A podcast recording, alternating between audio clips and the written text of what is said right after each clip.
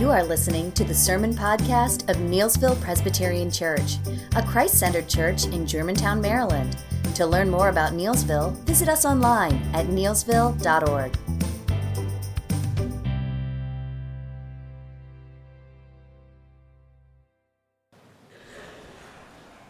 This morning we start a new series called Summer in the Psalms. There's no better place to start than Psalm 1.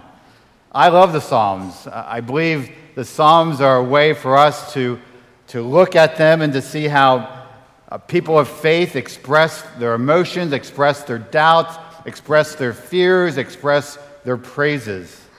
We also see in the Psalms much wisdom and insight on who God is, who we are, and how we're to live a life as a child of God.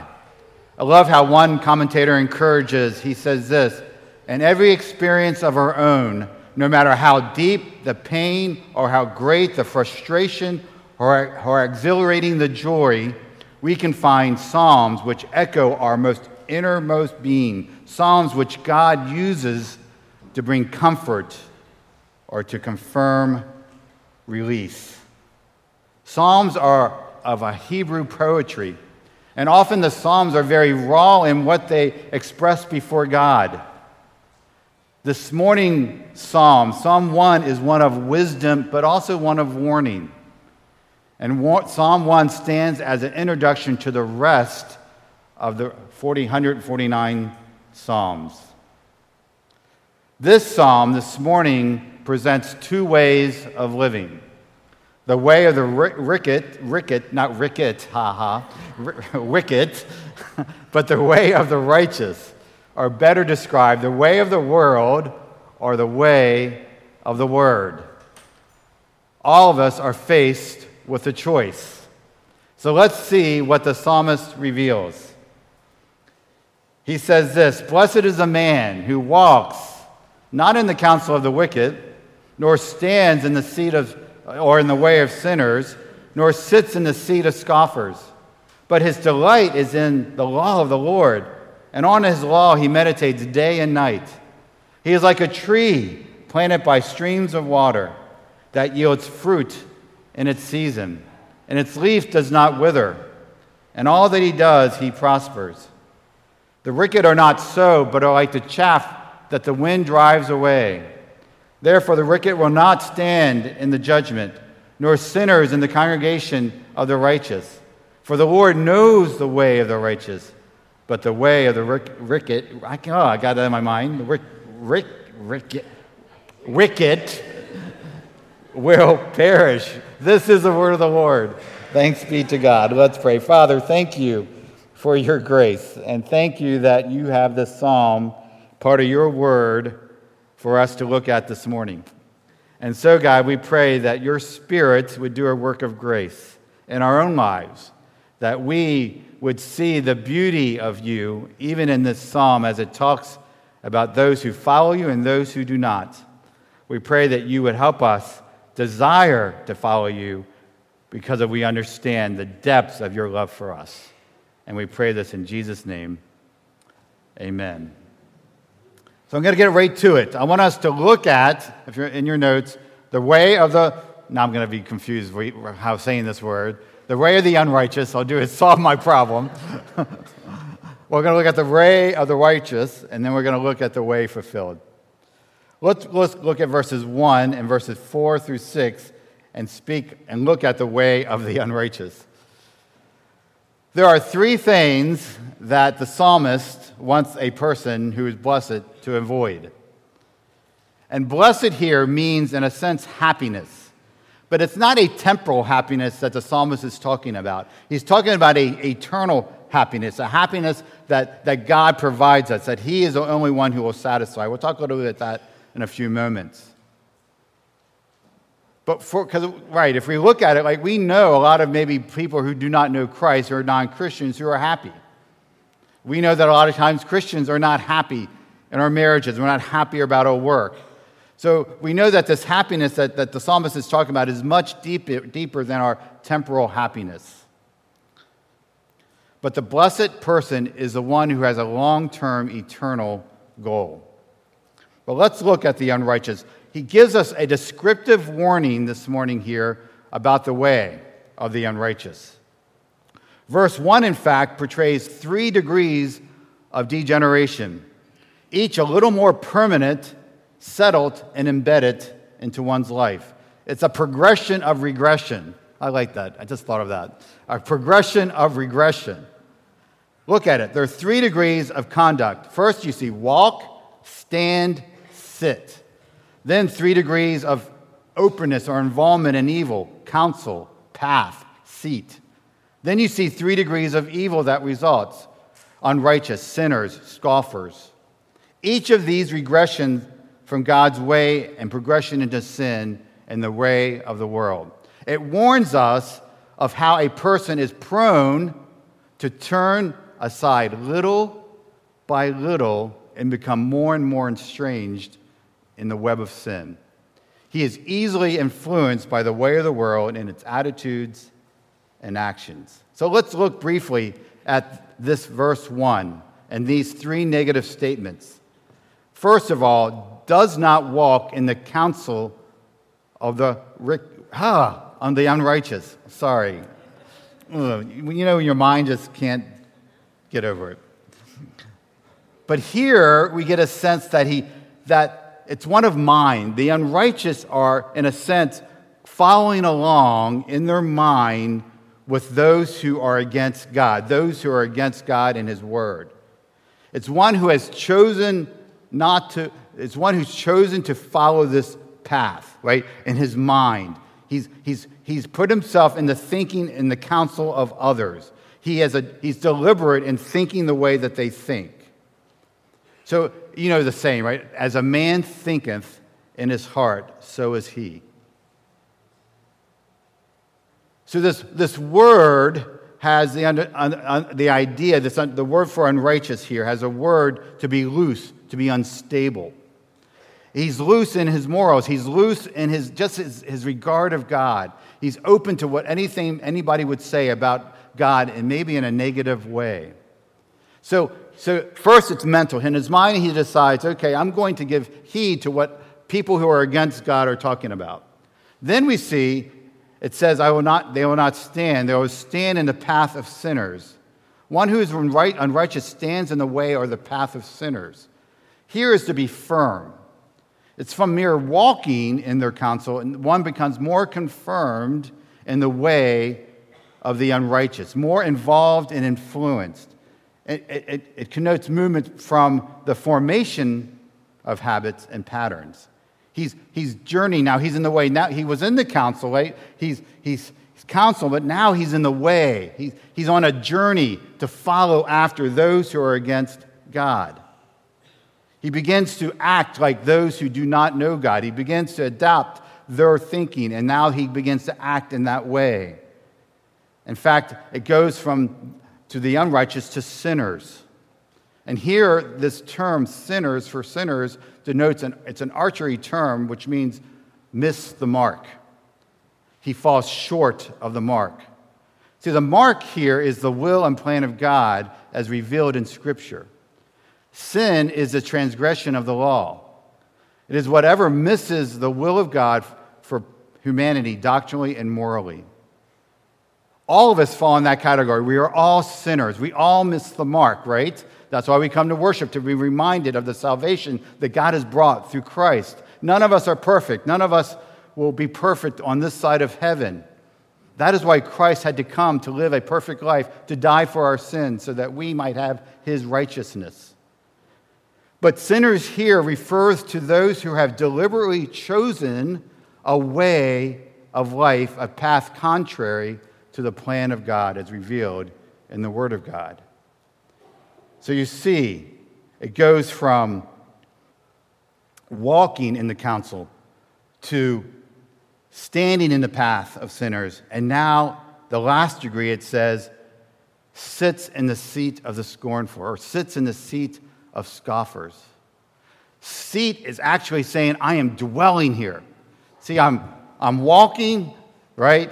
Now I'm in the path. Now I am just going to sit there. I'm going to dwell there. I'm going to join their cause. I'm going to be against God. I'm going to be vocal against God. I'm going to speak against God. The Word of God is not at all going to influence me. That, that is the, the progression, right? It goes from thinking to doing to actually being proactive and proclaiming that God is not here, that He is dead. That is the sign of those who are following the way of the righteous. Scoffers, like it says, to mock, to, to, to cry, to ridicule, to scoff. That is what it means. It refers to one who's actively engaging in putting down the things of God in His Word, both actively speaking against God, but also in our lives reflecting that we have, want no part of God.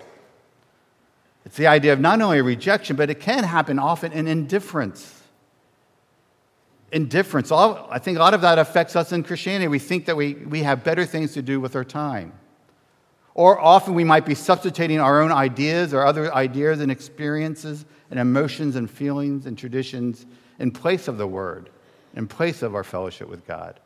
Or, God forbid, by listening to the Word proclaim, we then ignore it. In essence, we scoff at the Word when we fail to obey it and order our lives accordingly. These verses pose a warning to us. They teach us how, how little by little we can step away from God and into the place of misery and sometimes face severe consequences. The way of the unrighteous. But not only that, we see the destiny of the unrighteous in verses 4 and 6. What did it say? They are not sowed, but they are like chaff which the wind drives away. Therefore, they will not stand in the judgment, nor sinners in the assembly of the righteous. For the Lord knows the way of the righteous, but the way of the wicked will perish. What do we learn from the destiny? First of all, they're unstable. They are not so, it says. This is the fourth time it mentions the word for unrighteous. He's getting to the point. They are like chaff. You know what chaff is in the Hebrew? It means seed covering, and the debris separated from the grain or the seed and threshing. So here you go. You have this chaff on the, on the ground, right? And when a wind comes, when a storm comes, what happens? It just blows away. It's, it's the idea of being useless. It's invaluable. It just goes away. It does not stand. It's unstable. See how that is in contrast to one who is, who is firmly planted in the word. It's like chaff. In verse 5, we see they face judgment, that they, they will not be able to stand when the judgment comes.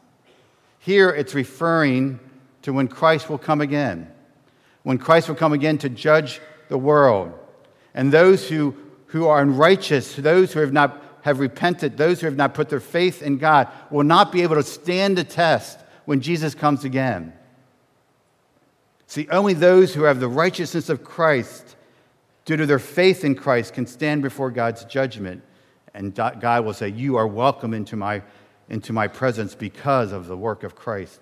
But it's those who do not put their trust in Christ, those who choose to ignore God, to ignore his plan of salvation, when they face judgment, they will not be able to stand the test.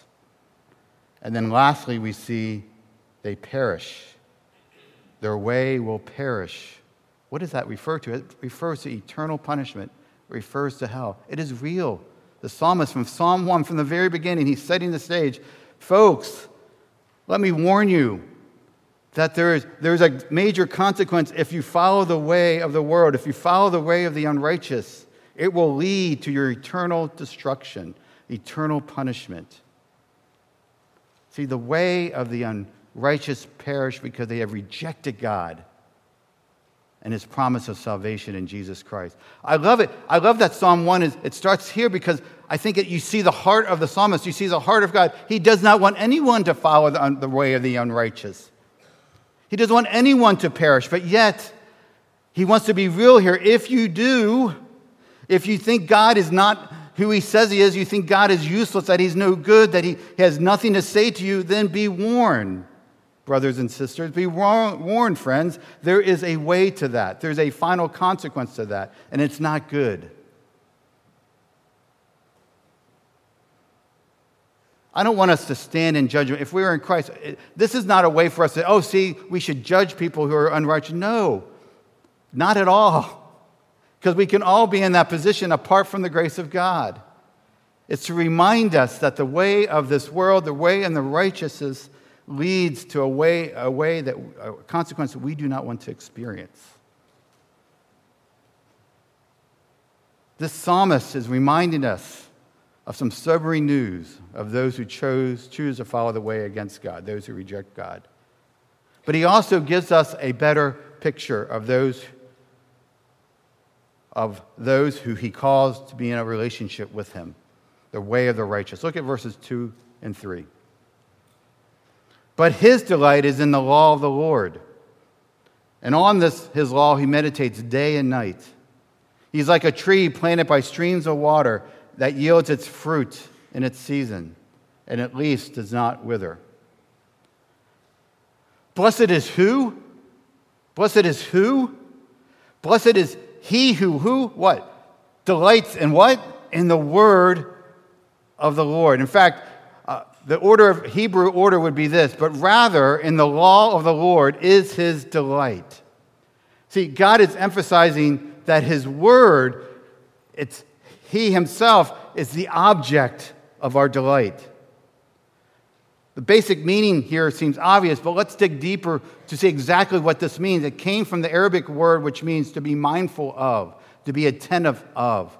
It also means to keep and protect. So when someone delights us, when something delights us or someone delights us, you know, think of something that delights you, right? We become preoccupied with it and we tend to protect and guard it, right? If I cherish my wife, I'm going to do all that I can. If I delight in my wife, I'm going to do all that I can to protect her, to move towards her, right? It includes the idea of desire, pleasure, inclination, and satisfaction. There's a sense that we're the one who delights in the Lord is anchoring himself in God. He's anchoring himself in God. That's what, that's what we're delighting in the law of the Lord. It's just not the Ten Commandments. Here, the psalmist has in mind all of his scripture. It means all of God's teachings, all of God's instructions. This, this book that we have, the Bible, the Old and New Testament, is, is what we're to delight in. For the, that word contains the very words of God. It tells us who we are and who He is and how we can have a relationship with Him. It's a, it's a story of redemption. So we're to delight in that story of redemption and we're to delight in, in, the, in the Word of God. It brings meaning, it brings purpose, it brings us satisfaction. One of the reasons Scripture is a delight, like honey talks about it in the Scriptures, and the honeycomb, is because it is from God. It's from the, it's, the very truth of God. It's, it's very the words of God. They're reliable, they're accurate, they're satisfying. We're to be delighted in the word of the Lord. We're to be anchored in the things of God. And as we are, we see that there are some significant blessings. What does it say in verse 3? He is like a tree planted by streams of water that yields fruit in its season and at least does not wither.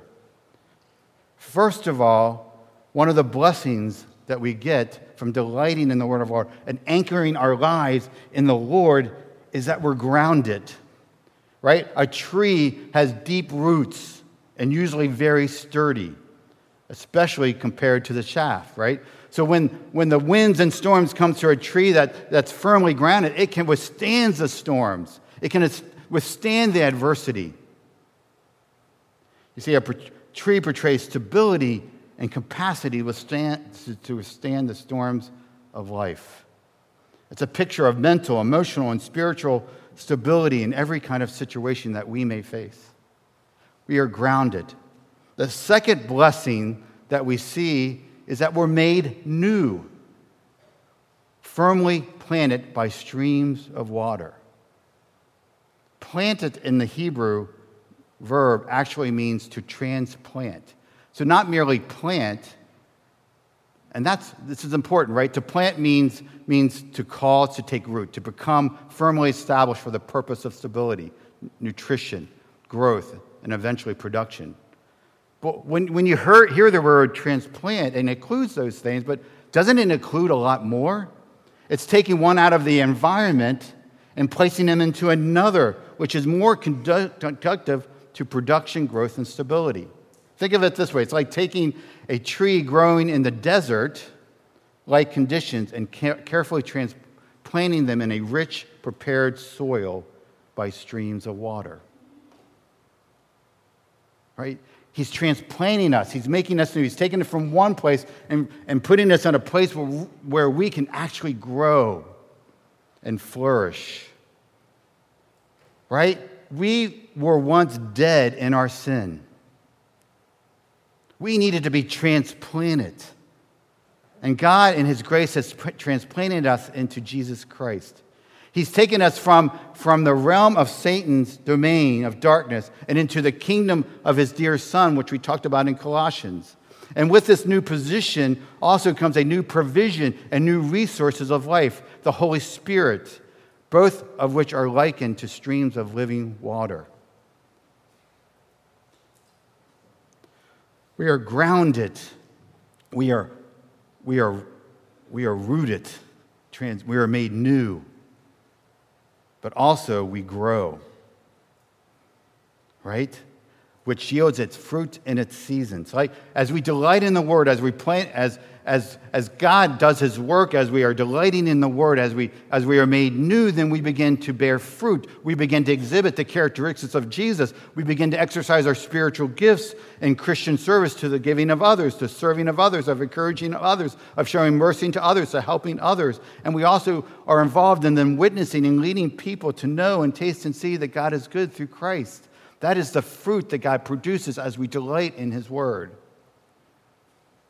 And then Fourthly, we are blessed by, as we delight in the word, by enduring. It says, its leaf will not wither.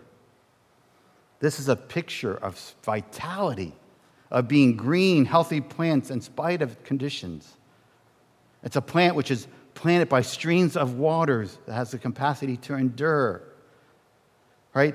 As, as we delight ourselves in God, as we anchor ourselves in God and His Word, we will endure no matter what comes our way, no matter what we face financial hard times, a difficult relationship, a hard job, whatever may our serious illness, whatever comes our way as we are planted ourselves, as we, as we delight in the Word of God, God will do that work to help us to endure through those times. And then lastly, we prosper. It says, whatever He does, He prospers. Literally, we may translate, in all that he may do, he continually or repeatedly prospers. It means to succeed, to be, to be productive. Again, you got to remember that the psalmist is, is reminding us of eternal perspective. The root means to accomplish satisfactorily what is intended. See, real prosperity results from the work of God in the life of one who meditates on his word, right? Meditates day and night. There's a fervency, there's a, there's a delight to continue to put God's word before us all throughout our lives, each and every day. But what does God really mean by prospering us? Does it mean that He writes us a blank check and says, whatever you want, you can have? Like if I've given a blank check, I want to put $2 million there, right? Is that what He's saying? No. The person of blessedness prospers first because he always seeks to operate in the framework of God's will according to God's values and purposes. As one who delights and meditates in the Word of God, we see that he is consulted by in Scripture. He's influenced by Scripture. Instead of sitting in the council of the unrighteous, he's sitting in the council of the righteous. And he's learning the ways of the righteous one. And that begins to influence him, it begins to empower him, it continues to direct him. Again, that, that does not mean that adversity does not come our way. Being prosperous does not mean that we will not suffer. Being prosperous doesn't mean that we won't face difficult times in our life. God often engineers failures as mirrors of reproof and instruments of growth. Sometimes God has, engineer, has to engineer failures and pressures before we can before He can do that work of grace in our lives. And sometimes God allows suffering for other reasons, as he did with Job.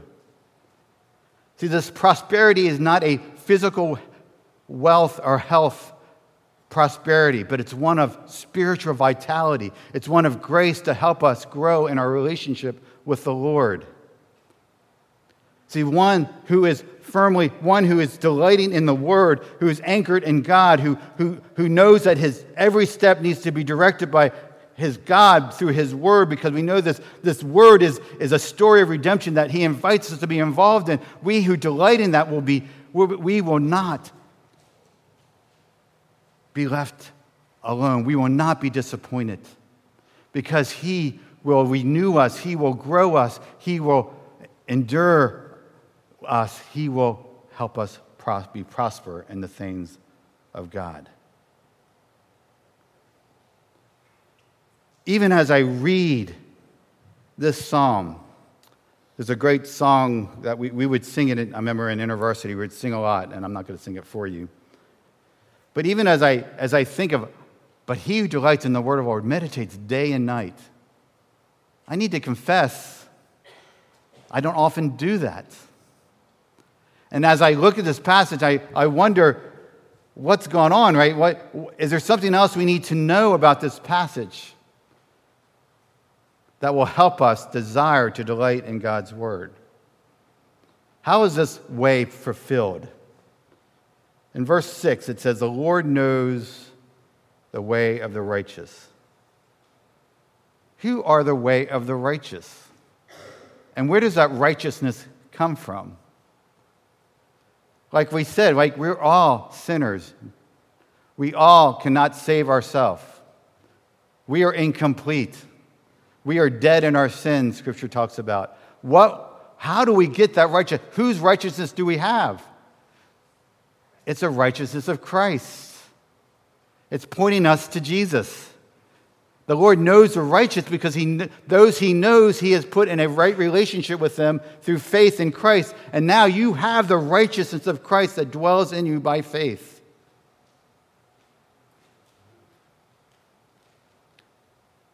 then that then is the catalyst for us then to understand this psalm. Literally speaking, there is really only one who thoroughly fulfills Psalm 1,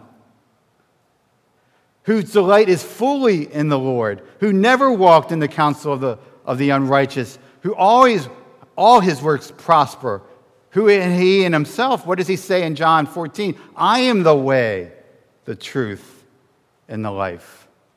See, all of Scripture is fulfilled in Jesus. The Psalms often point us to Jesus. And this is encouraging because as we look at Psalm 1, then, and then as we look at ourselves, and then we look back and forth a few more times, we begin to wonder whether we can consider ourselves among the congregation of the righteous. But if we look to Jesus in faith as the one who fulfilled Psalm 1 for us, then in him we have the full assurances of the benefits mentioned in this psalm. That is good news for us. It drives us to want to know this God who loves us so, who would put us in this right relationship where all we want to do is to grow in understanding what is the way of the Lord because the Lord Himself has been our way to enter into a forever relationship with Him. Friends, we have a choice. Psalm 1 gives us that choice. Are you following the way of the world? Or are you following the way of the Word, who is Jesus Himself? Let's pray. Oh, gracious God, we are thankful for your word. Father, we're thankful that you have set the stage for us. That, Father, you have shown us mercy and grace in the way, the truth, and the life, Jesus himself. Father, we know that our delight of the word comes from you. We know that our growth comes from you. We know that we cannot grow apart from you. And Father, we know that because you have come to us and you have convicted us and you have changed us in Christ. For those who have put their faith in Christ, we have union with Christ. We have this possibility as we, as we delight and as we are anchored in the Word of God to make an impact in the lives of others, to bear fruit. Father, help us to enjoy what you've given us. Help us to, to want to delight in the word, not as a religious exercise, but as a, as a way of showing our love for you because of how much we have loved, been loved by you. Help us to want to delight in you because you showed how much you delighted in us and sent in your very own Son to put us in a right relationship with you. And Father, I pray that those things that we're influenced by the world, all of us are influenced by the things of this world. We even in Sunday school class, as we were talking about marriage and the purpose of marriage and the essence of marriage, how often that has been, that, how the, the ways of the world have influenced even us in the church. But Father, help us to know that as we run to your word, as we as we find delight in your word, that you will help us in those times where we need a course direction. Help us to desire that course direction. Help us not to be indifferent. Help us not to ignore your word. Help us by your grace to be excited about you in the word that you've given us. Do that work of grace, I pray. And now, Father, as we pray the Lord's Prayer together. Help us to be mindful of what our Savior is about. Our Father, who art in heaven, hallowed be thy name. Thy kingdom come, thy will be done, on earth as it is in heaven. Give us this day our daily bread, and forgive us our debts as we forgive our debtors. And lead us not in temptation, but deliver us from evil. For thine is the kingdom and the power and the glory forever. Let us stand and sing how firm a foundation.